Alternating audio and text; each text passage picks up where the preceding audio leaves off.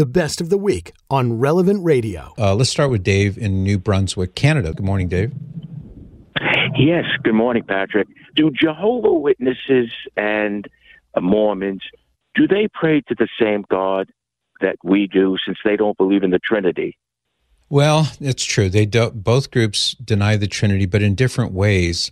Jehovah's Witnesses deny the Trinity outright. They say there is one God, that's true, but they deny that he's triune. So, as part of this denial of the Trinity, one God in three persons, they explicitly deny the divinity of Jesus. They believe he's a like a superhuman creature, but he's still a creature. They deny the existence of the Holy Spirit. So that's the way in which they deny the triune nature of God. Mormons, on the other hand, they will acknowledge the Godhead. They will talk about even, they wouldn't say the Trinity typically, but they would talk about Father, Son, and Holy Ghost.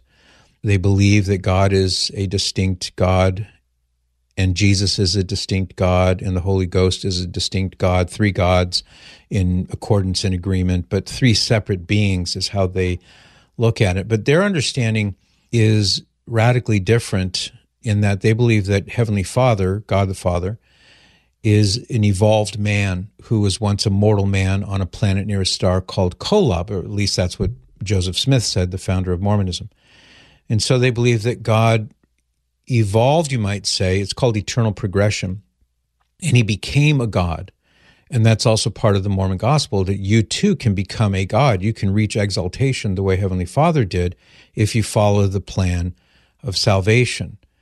So when you ask the question, are they praying to the same God? Well, I would say no. The Mormons believe in a God who is a natural creature. He's not above and outside of nature he's part of it because he was a man on a planet somewhere and then evolved to become a god.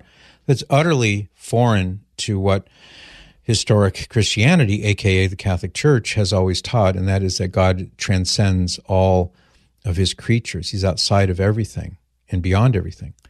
So um, some people will say, well, you're worshiping a different God, or the Jehovah's Witnesses are worshiping a different God, depending on how you phrase it let's not forget there is no other God up there to be worshiped other than God. So people will have erroneous notions about who God is or what God is. And so they're not worshiping a different God in a strict sense because there is no different God. There is no other God up there. But they may not be worshiping the true God at all. They may be worshiping an image or a concept or something that has nothing to do with the real God. But there is no other God up there to worship you see what I'm saying? Do you see the distinction I'm making yes. here, Dave? Yes, I do. Can they be saved? Jesus says, No one comes to the Father except through me. There is no salvation outside the Catholic Church. The Catholic Church has always taught, going back to the time of the Church Fathers. But that has to be understood that there are, for those who know this and refuse to enter into the Catholic Church, no, they cannot be saved. For those who don't know this and it's not their own fault, then the Catholic Church says that God can provide and even does provide salvation to those people who it's not their own fault, but that's something known to God alone. He hasn't revealed to us how that is. You can join me by listening to The Patrick Madrid Show on the Relevant Radio app, live each weekday at 8 to 11 a.m. And thanks for listening.